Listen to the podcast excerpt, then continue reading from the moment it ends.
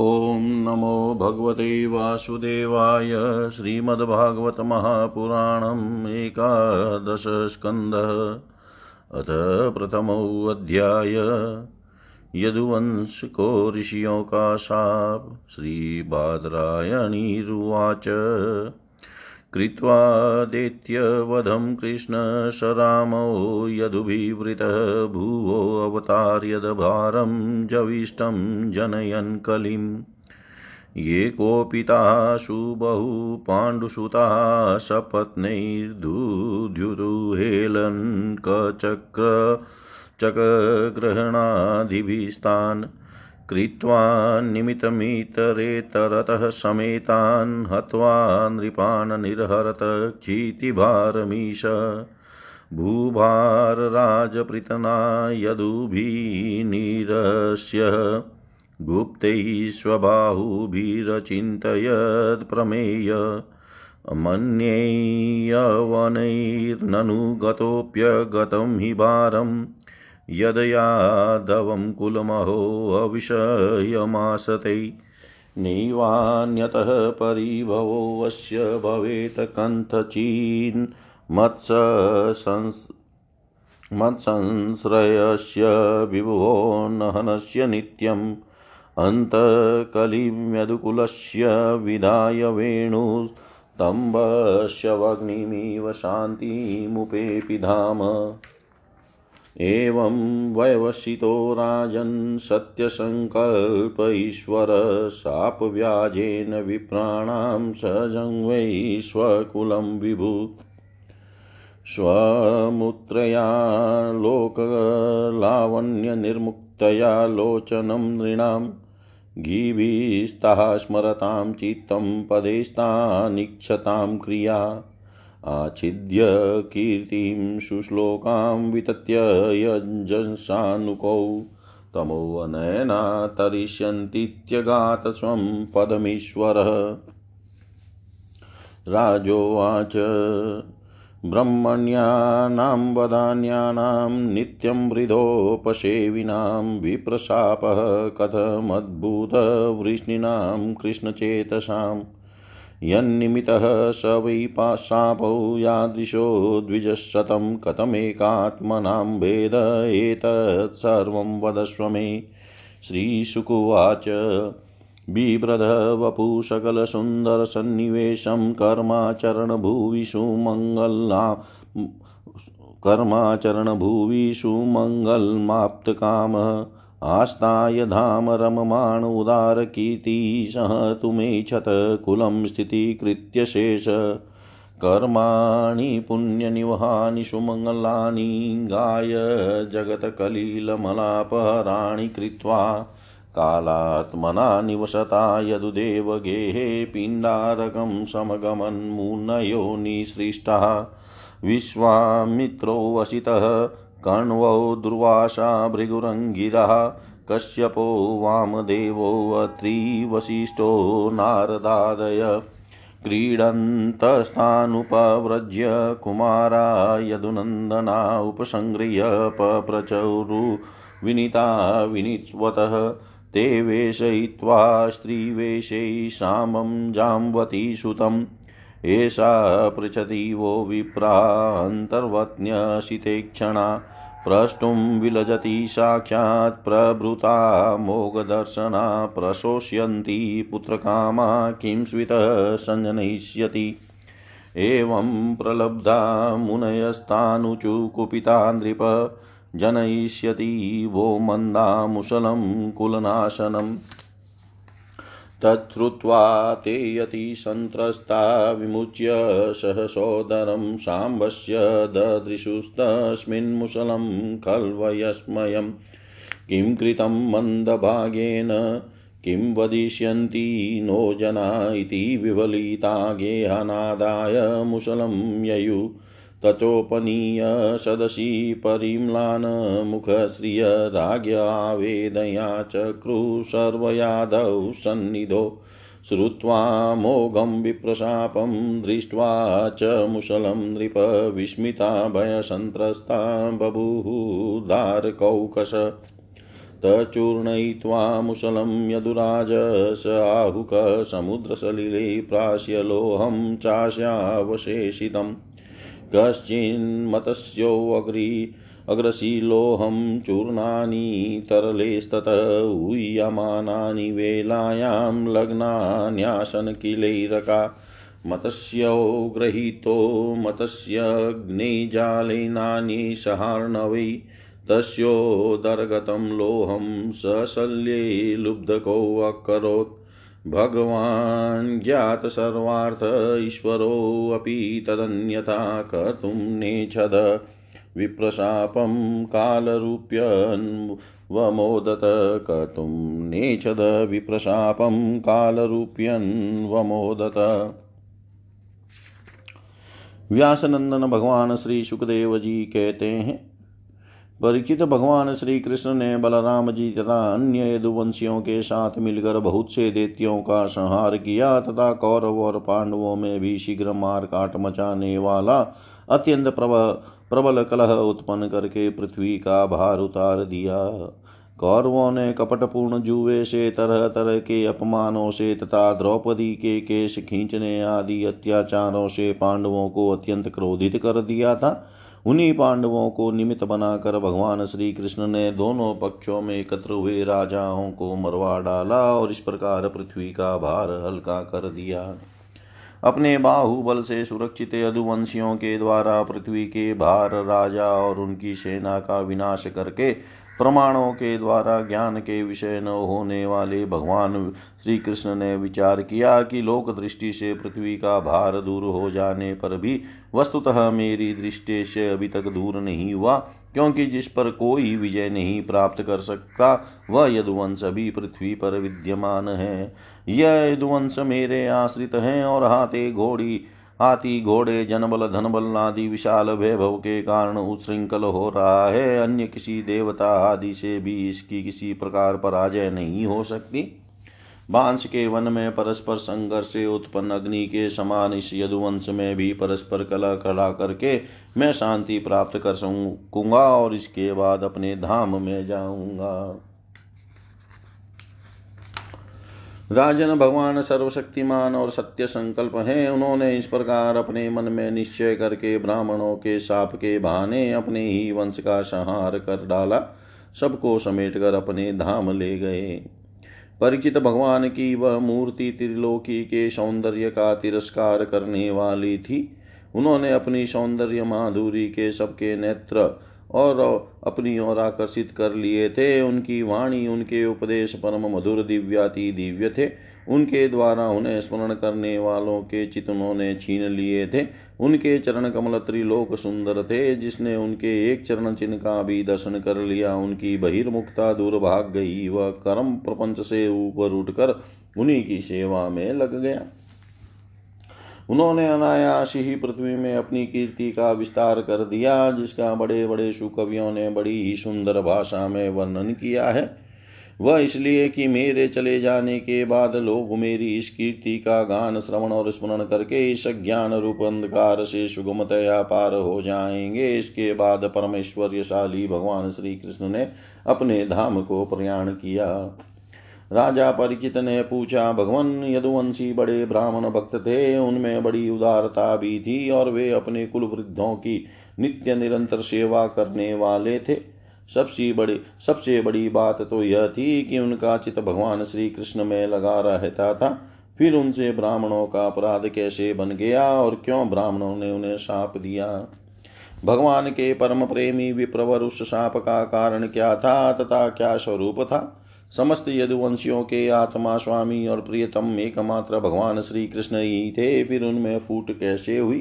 दूसरी दृष्टि से देखें तो वे सब ऋषि अद्वैत दर्शी थे, फिर उनको ऐसी भेद दृष्टि कैसे हुई? यह सब आप कृपा करके मुझे बतलाइए। श्री सुखदेव जी ने कहा, भगवान श्री कृष्ण ने वह शरीर धारण करके जिसमें संपूर्ण सुंदर पदार्थों का सन्निवेश था, नेत्रों में मृगनयन, कंधों में सिंह स्कंद, करों में करिकर, चरणों में कमल आदि का विन्यास था, पृथ्वी में मंगलमय कल्याणकारी कर्मों का आचरण किया। वे पूर्ण काम प्रभु द्वारका धाम में रहकर क्रीड़ा करते रहे और उन्होंने अपनी उदार कीर्ति की स्थापना की। जो कीर्ति स्वयं अपने आश्रय तक का दान कर सके वह उदार है। अंत में श्री हरि ने अपने कुल के संहार उपसंहार की इच्छा की, क्योंकि अब पृथ्वी का भार उतरने में इतना ही कार्य शेष रह गया था। भगवान श्री कृष्ण ने ऐसे परम मंगलमय और पुण्य प्रापक कर्म किए जिनका गान करने वाले लोगों के सारे कलिमल नष्ट हो जाते हैं। अब भगवान श्री कृष्ण महाराज उग्रसेन की राजधानी द्वारकापुरी में वसुदेव जी के घर यादवों का संहार करने के लिए काल रूप से ही निवास कर रहे थे। उस समय उनके विदा कर देने पर विश्वामित्र, असित, कण्व, दुर्वासा, भृगु, अंगिरा, कश्यप, वामदेव, अत्रि, वशिष्ठ और नारद आदि बड़े बड़े ऋषि द्वारका के पास ही पिंडारक क्षेत्र में जाकर निवास करने लगे थे। एक दिन यदुवंश के कुछ उदंड कुमार खेलते खेलते उनके पास जा निकले। उन्होंने बनावटी नम्रता से उनके चरणों में प्रणाम करके प्रश्न किया। वे जाम्बवती नंदन सांब को स्त्री के वेश में सजा कर ले गए और कहने लगे, ब्राह्मणों, यह कजरारी आँखों वाली सुंदरी गर्भवती है। यह आपसे एक बात पूछना चाहती है, परंतु स्वयं पूछने में सकुचाती है। आप लोगों का ज्ञान अमोघ अबाध है, आप सर्वज्ञ हैं। इसे पुत्र की बड़ी लालसा है और अब प्रसव का समय निकट आ गया है। आप लोग बताइए, यह कन्या जनेगी या पुत्र? परीक्षित जब उन कुमारों ने इस प्रकार उन ऋषि मुनियों को धोखा देना चाहा, तब वे भगवत प्रेरणा से क्रोधित हो उठे। उन्होंने कहा, मूर्खों, यह एक मूसल पैदा करेगी जो तुम्हारे कुल का नाश करने वाला होगा। मुनियों की यह बात सुनकर वे बालक बहुत ही डर गए। उन्होंने तुरंत सांप का पेट फाड़ पेट खोल कर देखा तो सचमुच उसमें एक लोहे का मूसल मिला। अब तो वे पछताने लगे और कहने लगे, हम बड़े अभागे हैं। देखो, हम लोगों ने यह क्या अनर्थ कर डाला। अब लोग हमें क्या कहेंगे। इस प्रकार वे बहुत ही घबरा गए तथा मूसल लेकर अपने निवास स्थान में गए। उस समय उनके चेहरे फीके पड़ गए थे, मुख कुमला गए थे। उन्होंने भरी सभा में सब यादवों के सामने ले जाकर वह मूसल रख दिया और राजा उग्रसेन से सारी घटना कह सुनाई।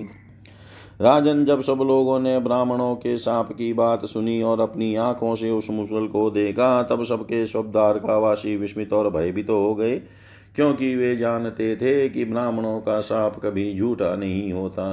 यदुराज उग्रसेन ने उस मूसल को चूरा चूरा करा डाला और उस चूरे तथा लोहे के बचे हुए छोटे छोटे टुकड़े को समुद्र में फेंकवा दिया। इसके संबंध में उन्होंने भगवान श्री कृष्ण से कोई सलाह न ली, ऐसी ही उनकी प्रेरणा थी। परीक्षित, उस लोहे के टुकड़े को एक मछली निकल गई और चूरा तरंगों के साथ बह बहकर समुद्र के किनारे आ लगा। वह थोड़े दिनों में एरक बिना गांठ की एक घास के रूप में उग गया उगाया। मछली मारने वाले मछुओं ने समुद्र में दूसरी मछलियों के साथ उस मछली को भी पकड़ लिया। उसके पेट में जो लोहे का टुकड़ा था उसको जरा नामक व्याध ने अपने बाण के नोक से लगा लिया। भगवान सब कुछ जानते थे, वे इस सांप को उलट भी सकते थे, फिर भी उन्होंने ऐसा करना उचित न समझा। काल रूपधारी प्रभु ने ब्राह्मणों को सा के सांप को का अनुमोदन ही किया। इति श्रीमद्भागवते महापुराणे पारमहंस्यां संहितायां एकादश स्कन्धे प्रथमो अध्याय सर्वं श्रीशां सदाशिवार्पणमस्तु। ओं विष्णवे नमः। ओं विष्णवे नमः। ओं विष्णवे नमः। श्रीमद्भागवतः एकादश स्कंध द्वितीयो अध्याय वसुदेव जी के पास श्री नारद जी का आना और उन्हें राजा जनक तथा नौ योगेश्वरों का संवाद सुनाना। श्री शुकुवाच गोविंद भुजगुप्तायां द्वारवत्यां कुरुद्वः वासि नारदो अभीक्ष्णं कृष्णोपासन लालस कोनुराजन इंद्रियवान् मुकुंदचरणाम्बुजं न भजेत सर्वतो मृत्युरूपाशम् अमरोत्तमे तमेकदा तु देवर्षि वसुदेवो गृहागतम् अर्चितं सुखमासीनं विवाद्येदमब्रवीत्। वसुदेव उवाच भगवन् भवतो यात्रा स्वस्तये सर्वदेहिनां कृपणानां यथा पित्रोरुतं श्लोकवर्त्मनां भूतानां देवचरितं दुःखाय च सुखाय च सुखाय वै साधूनां त्वादृशामच्युतात्मनां भजन्ति ये यथा देवान् देवा पितदेवतान् चाएव कर्म सचिवा साधवो दीन्न वत्सला ब्रह्मस्ततापि पृच्छामो धर्मान् भागवास्तव यान् श्रुत्वा श्रद्धयामत्रियो मुच्यते सर्वतो भयात् अहं किल पुरानन्तं प्रजातो भुवि मुक्तिदम् अपूजयं न मोक्षाय मोहितो देवमायया यथा विचित्र व्यसनाद् भवद्भिश्वतो भयात् मुच्येम यजंसे वादा तथा न साधिषु व्रत श्रीशुकुवाच राजनेवं कृतप्रसन्नो वसुदेवेन धीमता प्रीतस्तमादेवसी हरे संस्मारितो गुणै नारदुवाच सम्यगेतद्वशितं भवता सात्वतः सब यत् पृच्छसे भागवतान् धर्मास्तवं विश्वभावनान् श्रुतोऽनुपठितो ध्यात आदृतो वानुमोदित सद्य पुनाति स धर्मो देव विश्वद्रुवोऽपि त्वया परम कल्याण पुण्यश्रवण कीर्तन स्मारितो भगवान् अद्य देवो नारायणो मम अत्राप्युदाहरन्तीममितिहासं पुरातनम् आसभाष आसभाणां च संवादं विदेहस्य महात्मन प्रियव्रतो नाम सुतो मनो स्वयंभुवस्य य तस्याग्निद्रस्ततो नाभिरिषभस्तत्सुत स्मृत तमाहुवासुदेवांसं मोक्षधर्मविवक्षया अवतीर्णं सुतशतं तस्यासीदब्रह्मपारगम् तेषां वै भरतो ज्येष्ठो नारायणपरायण विख्यातं वसमेतदयन्नाम्ना भारतमद्भुतम् स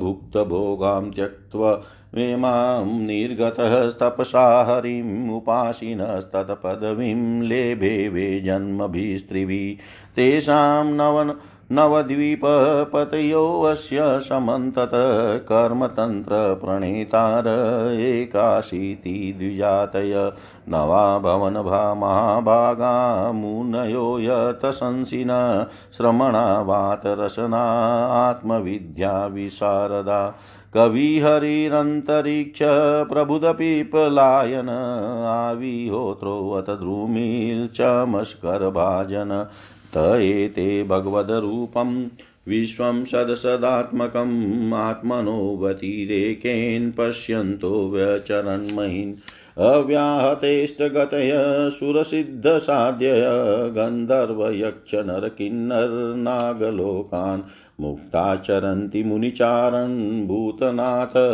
विद्याधर द्विजगवां भुवनामि नानिकाममम् त एकदानि मे सत्रमुपजग्मुर्यदृच्छया वितायमा न ऋषिभिरजभनाभे महात्मन तान् दृष्ट्वा सूर्यसङ्काशान् महाभागवतान् नृप यजमानोऽग्नयो विप्रा सर्व एवोत्पतस्थिरे विदेहस्थानभिप्रेत्य नारायणपरायण प्रीतसम्पूज्या चक्रे आसनस्थाने तार्हत तान् रोचमानान् स्वरुचा ब्रह्मपुत्रोपमानन उपप्रच परं प्रीत प्रश्रयावनतो नृप विदेह उवाच मन्ये भगवतः साक्षात् पाशदानवो मधुद्विष विष्णो भूतानि लोकानां पावनाय चरन्ति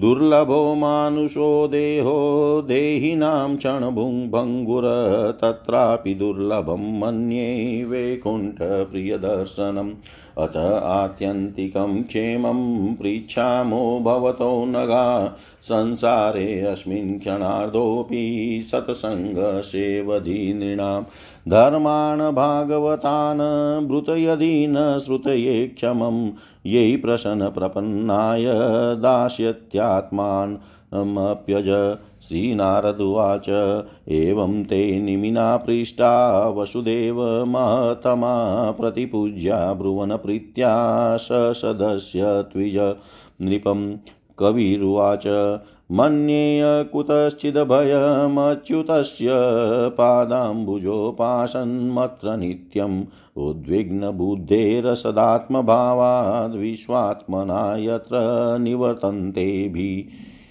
ये वै भगवता प्रोक्ता उपाया हि आत्मलब्धये अंजः पुषाम विदुषां विधि भागवतान हि तान् यानास्ताय नरो राजन्न प्रमादेत कहिचित् धावननिमील्य वा नेत्रेण स्खलेन पतेदिह कायेन वाचा मनसेन्द्रियैर्वा बुद्धयात्मना वानुसृतस्वभावात् करोति यद यत सकलं परस्मै नारायणे नारायणायेति समर्पयेत भयं द्वित्याभिनिवेशतः स्यादिशादपेतस्य विपर्यो स्मृति तन्मायया तो बुधा भजेतं भक्त्ये भक्त्येकयेशं गुरुदेवात्म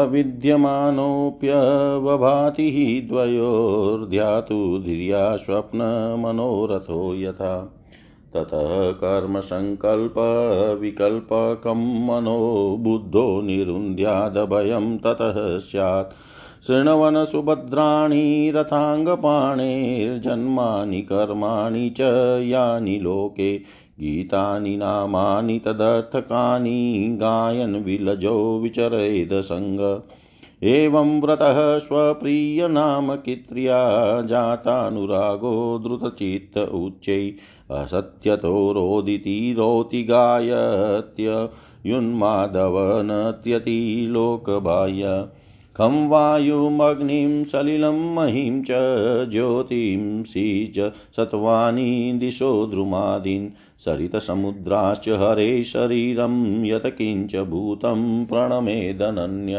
भक्तिपरेशानुबहो विरक्तिरन्यत्र चेशत्रिक एककाल प्रपद्यमानस्य यताश्नतः स्युः तुष्टिपुष्टिक्षुदपायोऽनुघासम् इत्यच्युताङ्घ्रिं भजतो अनुवृत्त्या भक्तिर्वि विरक्ति भगवत प्रबोध भवन्ति वै भागवतस्य राजम् ततः परां शान्तिमुपेति साक्षात् राजोवाच अथ भागवतं ब्रूत यद्धर्मो यादृशो नृणां यथाचरति यत ब्रूते ये लिंगे भगवत प्रिय हरिर्वाच सर्वभूतेषु यः पश्येद्भगवद्भावमात्मनः भूतानि भगवत्यात्मन्येष भागवतोत्तमः ईश्वरे तदधीनेषु बालिशेषु द्विसत्सु च प्रेम मैत्री कृपोपेक्षा यः करोति स मध्यमः आचार्यामेव हर्ये पूजाम्य श्रद्धये हते न तद् भक्तेषु चान्येषु स भक्त प्राकृत स्मृत गृहीत्वा पिन्द्रिये रथान यो न द्वेष्टि न हस्यति विष्णो मायामिदं पश्यन् स वे भागवतोत्तम देहीन्द्रिय प्राणमनो धियां यो जन्माप्ययक्षुद्भय तस्कृत्रे संसारधर्मेर्विमुह्यमान स्मृत्या हरे भागवत प्रधान न कामकर्मबीजानां यस्य चेतसि सम्भव वासुदेवेकनिलय स वे भागवतोत्तम न यस्य जन्म कर्मभ्यां न वर्णाश्रमजातिभिः स जते यस्मिन्हं भावो देहे वै स हरे प्रिय न यस्य न यस्य स्वः पर इति वीतेष्वात्मनि वाभिधा सर्वभूतसमशान्त स वे भागवतोत्तम त्रिभुवनविभवे तवेऽप्यकुण्ठ स्मृति स्मृतिरजितात्मसुरादिभिर्विमग्र्यात् न चलति भगवत्पदारविन्दा लवणीमि सा धर्मप्रिय स वैष्णवाग्रह भगवत उरुविक्रमाङ्घ्रिशाखानखमणिचन्द्रिकया निरस्ततापे हृदि कथमपु हृदि कथमुपसीदतां पुनः स प्रभवति चन्द्र इवोदिते अर्कताप विसृजति हृदयं न यस्य साक्षाद्धर धरीरव आसभिः हितोप्यघोगनाश प्रणयरसनया धृतांग्रिपद्म सभवति भागवत प्रधान उक्त सभवति भागवत प्रधान उक्त। श्री सुखदेव जी कहते हैं, कुरुनंदन देवर्षि नारद के मन में भगवान श्री कृष्ण की सन्निधि में रहने की बड़ी लालसा थी, इसलिए वे श्री कृष्ण के निज बाहुओं से सुरक्षित द्वारका में, जहाँ दक्ष आदि के साप का कोई भय नहीं था, विदा कर देने पर भी पुनः पुनः आकर प्राय रहा ही करते थे। राजन, ऐसा कौन प्राणी है जिसे इंद्रियां तो प्राप्त हो राजन ऐसा कौन प्राणी है जिसे इंद्रियां तो प्राप्त हो और वह भगवान के ब्रह्मा आदि बड़े बड़े देवताओं के भी उपास्य चरण कमलों की दिव्य गंध, मधुर मकरंद रस, अलौकिक रूप, माधुरी, सुकुमार स्पर्श और मंगलमय ध्वनि का सेवन करना न चाहे, क्योंकि यह बेचारा प्राणी सब ओर से मृत्यु से ही घिरा हुआ है। एक दिन की बात है, देवर्षि नारद वसुदेव जी के यहाँ पधारे। वसुदेव जी ने उनका अभिवादन किया तथा आराम से बैठ जाने पर विधि पूर्वक उनकी पूजा की और इसके बाद पुनः प्रणाम करके उनसे यह बात कही। वसुदेव जी ने कहा, संसार में माता पिता का आगमन, पुत्रों के लिए और भगवान की ओर अग्रसर होने वाले साधु संतों का पदार्पण प्रपंच में उलझे हुए दीन दुखियों के लिए बड़ा ही सुखकर और बड़ा ही मंगलमय होता है। परंतु भगवान, आप तो स्वयं भगवानमय भगवत स्वरूप हैं। आपका चलना फिरना तो समस्त प्राणियों के कल्याण के लिए ही होता है। देवताओं के चरित्र भी कभी प्राणियों के लिए दुख के हेतु तो कभी सुख के हेतु बन जाते हैं, परंतु जो आप जैसे भगवत प्रेमी पुरुष हैं, जिनका हृदय, प्राण, जीवन सब कुछ भगवानमय हो गया है, उनकी तो प्रत्येक चेष्टा समस्त प्राणियों के कल्याण के लिए ही होती है। जो लोग देवताओं का जिस प्रकार भजन करते हैं, देवता भी परछाई के समान ठीक उसी रीति से भजन करने वाले को फल देते हैं, क्योंकि देवता कर्म के मंत्री हैं, अधीन हैं। परंतु सत्पुरुष दीनवत्सल होते हैं, अर्थात जो सांसारिक संपत्ति एवं साधन से भी हीन हैं, उन्हें अपनाते हैं। ब्रह्मण, यद्यपि हम आपके शुभागमन और शुभ दर्शन से कृतकृत्य हो गए हैं, तथापि आपसे उन धर्मों के साधनों के संबंध में प्रश्न कर रहे हैं जिनको मनुष्य श्रद्धा से सुन भर ले तो यह सब ओर से भयदायक संसार से मुक्त हो जाए। पहले जन्म में मैंने मुक्ति देने वाले भगवान की आराधना तो की थी, परंतु इसलिए नहीं कि मुझे मुक्ति मिले। मेरी आराधना का उद्देश्य था कि वे मुझे पुत्र रूप में प्राप्त हो। उस समय मैं भगवान की लीला से मुग्ध हो रहा था। सुव्रत, अब आप मुझे ऐसा उपदेश दीजिए जिससे मैं इस जन्म मृत्यु रूप भयावह संसार से, जिसमें दुख भी सुख का विचित्र और मोहक रूप धारण करके सामने आते हैं, अनायास ही पार हो जाऊं। श्री सुखदेव जी कहते हैं, राजन, बुद्धिमान वसुदेव जी ने भगवान के स्वरूप और गुण आदि के श्रवण के अभिप्राय से ही यह प्रश्न किया था। देवर्षि नारद उनका प्रश्न सुनकर भगवान के अचिंत्य अनंत कल्याणमय गुणों के स्मरण से तन्मय हो तन स्मरण में तन्मय हो गए और प्रेम एवं आनंद से में भरकर वसुदेव जी से बोले। नारद जी ने कहा, यदुवंश शिरोमणे, तुम्हारा यह निश्चय बहुत ही सुंदर है, क्योंकि यह भागवत धर्म के संबंध में है, जो सारे विश्व को जीवन दान देने वाला है, पवित्र करने वाला है।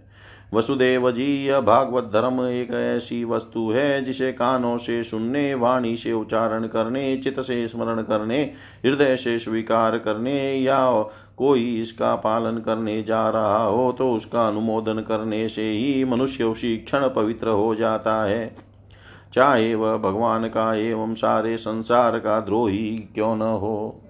जिनके गुण, लीला और नाम आदि का श्रवण तथा कीर्तन पतितों को भी पावन करने वाला है, उन्हीं परम कल्याण स्वरूप मेरे आराध्य देव भगवान नारायण का तुमने आज मुझे स्मरण कराया है। वसुदेव जी, तुमने मुझसे जो प्रश्न किया है, इसके संबंध में संत पुरुष एक प्राचीन इतिहास कहा करते हैं। वह इतिहास है ऋषभ के पुत्र नौ योगीश्वरों और महात्मा विदेह का शुभ संवाद। तुम जानते ही हो कि स्वयंभू मनु के एक प्रसिद्ध पुत्र थे प्रियव्रत। प्रियव्रत के आग्निध्र, आग्निध्र के नाभि और नाभि के पुत्र हुए ऋषभ। शास्त्रों ने उन्हें भगवान वासुदेव का अंश कहा है। मोक्ष धर्म का उपदेश करने के लिए उन्होंने अवतार ग्रहण किया था। उनके सौ पुत्र थे और सबके सब वेदों के पारदर्शी विद्वान थे। उनमें सबसे बड़े थे राजर्षि भरत। वे भगवान नारायण के परम प्रेमी भक्त थे। उन्हीं के नाम से ये भूमि खंड जो पहले अज अजनाभ वर्ष कहलाता था, भारत वर्ष कहलाया। यह भारत वर्ष भी एक अलौकिक स्थान है। राजर्षि भरत ने सारी पृथ्वी का राज्य भोग किया, परंतु अंत में से छोड़कर वन में चले गए। वहाँ उन्होंने तपस्या के द्वारा भगवान की उपासना की और तीन जन्मों में वे भगवान को प्राप्त हुए। भगवान ऋषभदेव जी के शेष निन्यानवे पुत्रों में नौ पुत्र तो इस भारतवर्ष के सबों और स्थित नौ द्वीपों के अधिपति हुए और इक्यासी पुत्र कर्मकांड के रचयिता ब्राह्मण हो गए। शेष नौ सन्यासी हो गए। वे बड़े ही भाग्यवान थे। उन्होंने आत्मविद्या के संपादन में बड़ा परिश्रम किया था और वास्तव में वे उसमें बड़े निपुण थे। वे प्राय दिगंबर ही रहते थे और अधिकारियों को परमार्थ वस्तु का उपदेश दिया करते थे। उनके नाम थे कवि हरि, अंतरिक्ष प्रबुद्ध पिपलायन, आविहोत्र, दुर्मिल, चमस और करभाजन। वे इस कार्य कारण और व्यक्त अव्यक्त भगवत रूप जगत को अपने आत्मा से अभिन्न अनुभव करते हुए पृथ्वी पर स्वच्छंद विचरण करते थे। उनके लिए कहीं भी रोक टोक न थी। वे जहाँ जा चाहते चले जाते। देवता, सिद्ध साध्य, गंधर्व, यक्ष, मनुष्य, किन्नर और नागों के लोकों में तथा मुनि, चारण, भूतनाथ, विद्याधर, ब्राह्मण और गौवों के स्थानों में वे स्वच्छंद विचरते थे। वसुदेव जी वे सबके सब जीवन मुक्त थे। एक बार की बात है, इस अजनाभ भारतवर्ष में विदेहराज महात्मा नीमी बड़े बड़े ऋषियों के द्वारा एक महान यज्ञ करा रहे थे। पूर्वोक्त नौ योगीश्वर स्वच्छंद विचरण करते हुए उनके यज्ञ में जा पहुँचे। वसुदेव जी वे योगीश्वर भगवान के परम प्रेमी भक्त और सूर्य के समान तेजस्वी थे। उन्हें देखकर राजा निमी, आह्वनीय आदि, मूर्तिमान अग्नि और ऋत्विज आदि ब्राह्मण सबके सब उनके स्वागत में खड़े हो गए। विदेहराज निमी ने उन्हें भगवान के परम प्रेमी भक्त जानकर यथा योग्य आसनों पर बैठाया और प्रेम तथा आनंद से भरकर विधि पूर्वक उनकी पूजा की। वे नवो योगीश्वर अपने अंगों की कांति से इस प्रकार चमक रहे थे मानो साक्षात ब्रह्मा जी के पुत्र सनकादि मुनीश्वर ही हो। राजा निमी ने विनय से झुककर परम प्रेम के साथ उनसे प्रश्न किया। विदेहराज निमी ने कहा, भगवान, मैं ऐसा समझता हूँ कि आप लोग मधुसूदन भगवान के पार्षद ही हैं, क्योंकि भगवान के पार्षद संसारी प्राणियों को पवित्र करने के लिए विचरण किया करते हैं। जीवों के लिए मनुष्य शरीर का प्राप्त होना दुर्लभ है। यदि यह प्राप्त भी हो जाता है तो प्रतिक्षण मृत्यु का भय सिर पर स्वार रहता है, क्योंकि यह क्षण भंगुर है। इसलिए अनिश्चित मनुष्य जीवन में भगवान के प्यारे और उनको प्यार करने वाले भक्तजनों का, संतों का दर्शन तो और भी दुर्लभ है। इसलिए त्रिलोक पावन महात्माओं, हम लोग हम आप लोगों से यह प्रश्न करते हैं कि परम कल्याण का स्वरूप क्या है और उसका साधन क्या है। इस संसार में आधे क्षण का सत्संग भी मनुष्यों के लिए परम निधि है। योगीश्वरों, यदि हम सुनने के अधिकारी हो तो आप कृपा करके भागवत धर्मों का उपदेश कीजिए, क्योंकि उनसे जन्मादि विकार से रहित एक रस भगवान श्री कृष्ण प्रसन्न होते हैं और उन धर्मों का पालन करने वाले शरणागत भक्तों को अपने आप तक का दान कर डालते हैं। देवर्षि नारद जी ने कहा, वसुदेव जी, जब राजा निमी ने उन भगवत प्रेमी संतों से यह प्रश्न किया तब उन लोगों ने बड़े प्रेम से उनका और उनके प्रश्न का सम्मान किया और सदस्य तथा ऋत्विजों के साथ बैठे हुए राजा निमी से बोले। पहले उन नौ योगीश्वरों में से कवि जी ने कहा, राजन, भक्तजनों के हृदय से कभी दूर न होने वाले अच्युत भगवान के चरणों की नित्य निरंतर उपासना ही संसार में परम कल्याण, आत्यंतिक क्षेम है और सर्वत्र भय शून्य है, ऐसा मेरा निश्चित मत है। देह गे आदि तुच्छ एवं असत पदार्थों में अहंता एवं ममता हो जाने के कारण जिन लोगों की चित्तवृत्ति उद्विग्न हो रही है, उनका भय भी इस उपासना का अनुष्ठान करने पर पूर्णतया निवृत्त हो जाता है। भगवान ने भोले भाले अज्ञानी पुरुषों को भी सुगमता से साक्षात अपनी प्राप्ति के लिए जो उपाय स्वयं श्रीमुख से बतलाए हैं उन्हें ही भागवत धर्म समझो। राजन, इन भागवत धर्मों का अवलंबन करके मनुष्य कभी विघ्नों से पीड़ित नहीं होता और नेत्र बंद करके दौड़ने पर भी अर्थात विधि विधान में त्रुटि हो जाने पर भी न तो मार्ग से स्खलित ही होता है और न तो पतित फल से वंचित ही होता है। भागवत धर्म का पालन करने वाले के लिए यह नियम नहीं है कि वह एक विशेष प्रकार का कर्म ही करे। वह शरीर से, वाणी से, मन से, इंद्रियों से, बुद्धि से, अहंकार से अनेक जन्मों अथवा एक जन्म की आदतों से स्वभाववश जो जो करे वह सब परम पुरुष भगवान नारायण के लिए ही है। इस भाव से उन्हें समर्पण कर दे, यही सरल से सरल सीधा भागवत धर्म है। ईश्वर से विमुख पुरुष को उनकी माया से अपने स्वरूप की विस्मृति हो जाती है और इस विस्मृति से ही मैं देवता हूँ, मैं मनुष्य हूँ, इस प्रकार का भ्रम विपर्य हो जाता है। इस देह आदि अन्य वस्तु में अभिनिवेश तन्मयता होने के कारण ही बुढ़ापा, मृत्यु, रोग आदि अनेकों भय होते हैं। इसलिए अपने गुरु को ही आराध्य देव परम प्रीतम मानकर अनन्य भक्ति के द्वारा इस उस ईश्वर का भजन करना चाहिए। राजन, सच पूछो तो भगवान के अतिरिक्त, आत्मा के अतिरिक्त और कोई वस्तु है ही नहीं, परंतु न होने पर भी इसकी प्रतीति, इसका चिंतन करने वाले को उसके चिंतन के कारण उधर मन लगने के कारण ही होती है। जैसे स्वप्न के समय स्वप्न दृष्टा की कल्पना से अथवा जागृत अवस्था में नाना प्रकार के मनोरथों से एक विलक्षण ही सृष्टि दिखने लगती है। इसीलिए विचारवान पुरुष को चाहिए कि सांसारिक कर्मों के संबंध में संकल्प विकल्प करने वाले मन को रोक दे, कैद कर ले। बस ऐसा करते ही उसे अभय पद की परमात्मा की प्राप्ति हो जाएगी। संसार में भगवान के जन्म की और लीला की बहुत सी मंगलमयी कथाएं प्रसिद्ध हैं, उनको सुनते रहना चाहिए। उन गुणों और लीलाओं का स्मरण दिलाने वाले भगवान के बहुत से नाम भी प्रसिद्ध है। लाज संकोच छोड़कर उनका गान करते रहना चाहिए। इस प्रकार किसी भी व्यक्ति, वस्तु और स्थान में आसक्ति न करके विचरण करते रहना चाहिए।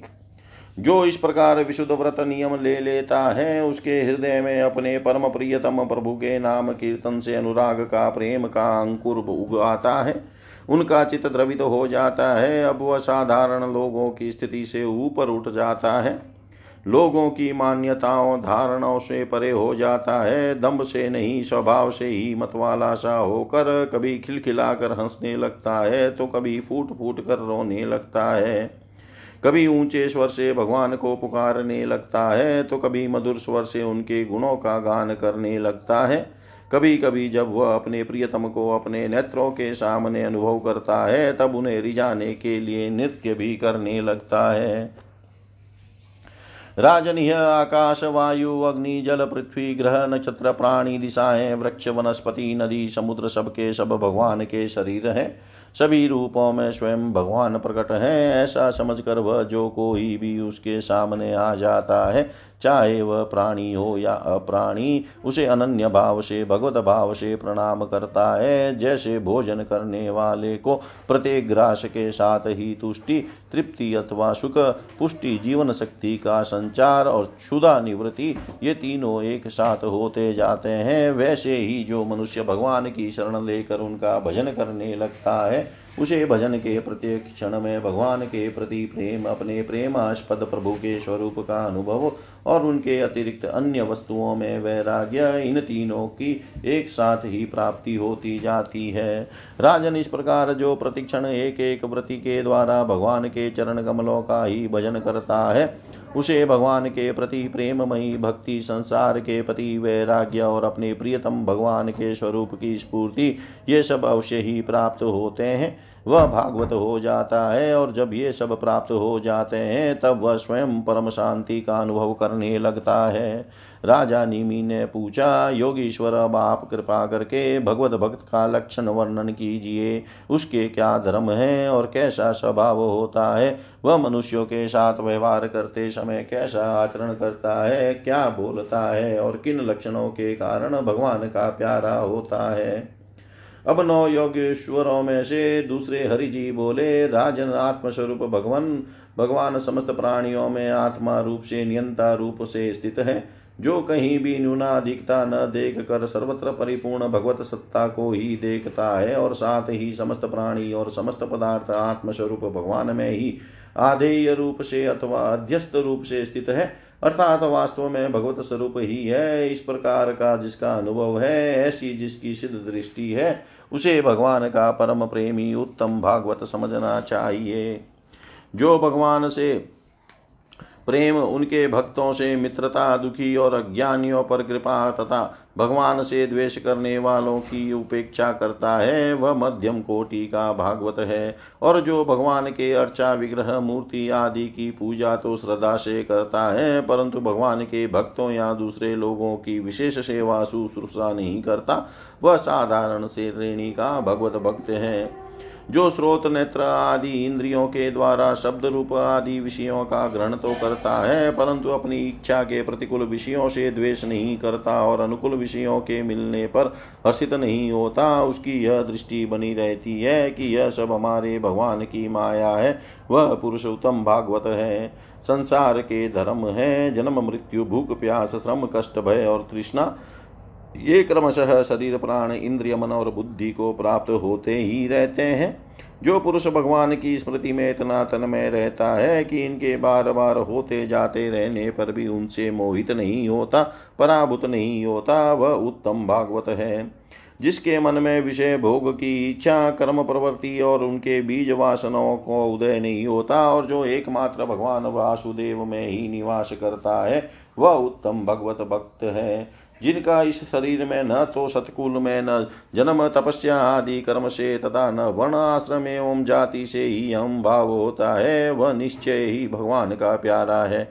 जो धन, संपत्ति अथवा शरीर आदि में यह अपना है और यह पराया, इस प्रकार का भेदभाव नहीं रखता, समस्त पदार्थों में समस्वरूप परमात्मा को देखता रहता है, समभाव रखता है तथा किसी भी घटना अथवा संकल्प से विक्षिप्त न होकर शांति रहता शांत रहता है, वह भगवान का उत्तम भक्त है।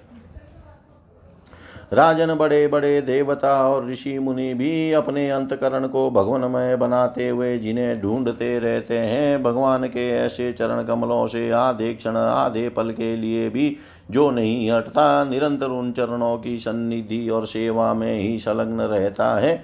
यहाँ तक कि कोई मनुष्यों से त्रिभुवन की राज्य लक्ष्मी दे दे दे तो भी वह भगवत स्मृति का तार नहीं तोड़ता, उस राज्य लक्ष्मी की ओर ध्यान ही नहीं देता। वही पुरुष वास्तव में भगवत भक्त वैष्णवों में अग्रगण्य है, सबसे श्रेष्ठ है। रासलीला के अवसर पर नृत्य गति से भांति भांति के पाद विन्यास करने वाले निखिल सौंदर्य माधुर्य निधि भगवान के चरणों की अंगुली नख की मणि चंद्रिका से जिन शरणागत भक्तजनों के हृदय का विरह जन्य संताप एक बार दूर हो चुका है, उनके हृदय में वह फिर कैसे आ सकता है। जैसे चंद्रोदय होने पर सूर्य का ताप नहीं लग सकता, विवस्ता से नामोच्चारण करने पर भी संपूर्ण अधराशि को नष्ट कर देने वाले स्वयं भगवान श्री हरि, जिसके हृदय को क्षण भर के लिए भी नहीं छोड़ते हैं, क्योंकि उसने प्रेम की रस्सी से उनके चरण कमलों को बांध रखा है, वास्तव में ऐसा पुरुष ही भगवान के भक्तों में प्रधान है। इति श्रीमद्भागवते महापुराणे पारमहंस्यां संहितायां एकादश स्कंधे द्वितीयोऽध्याय सर्वं श्रीशां सदाशिवार्पणमस्तु। ओं विष्णवे नमः। ओं विष्णवे नमः। ओं विष्णवे नमः।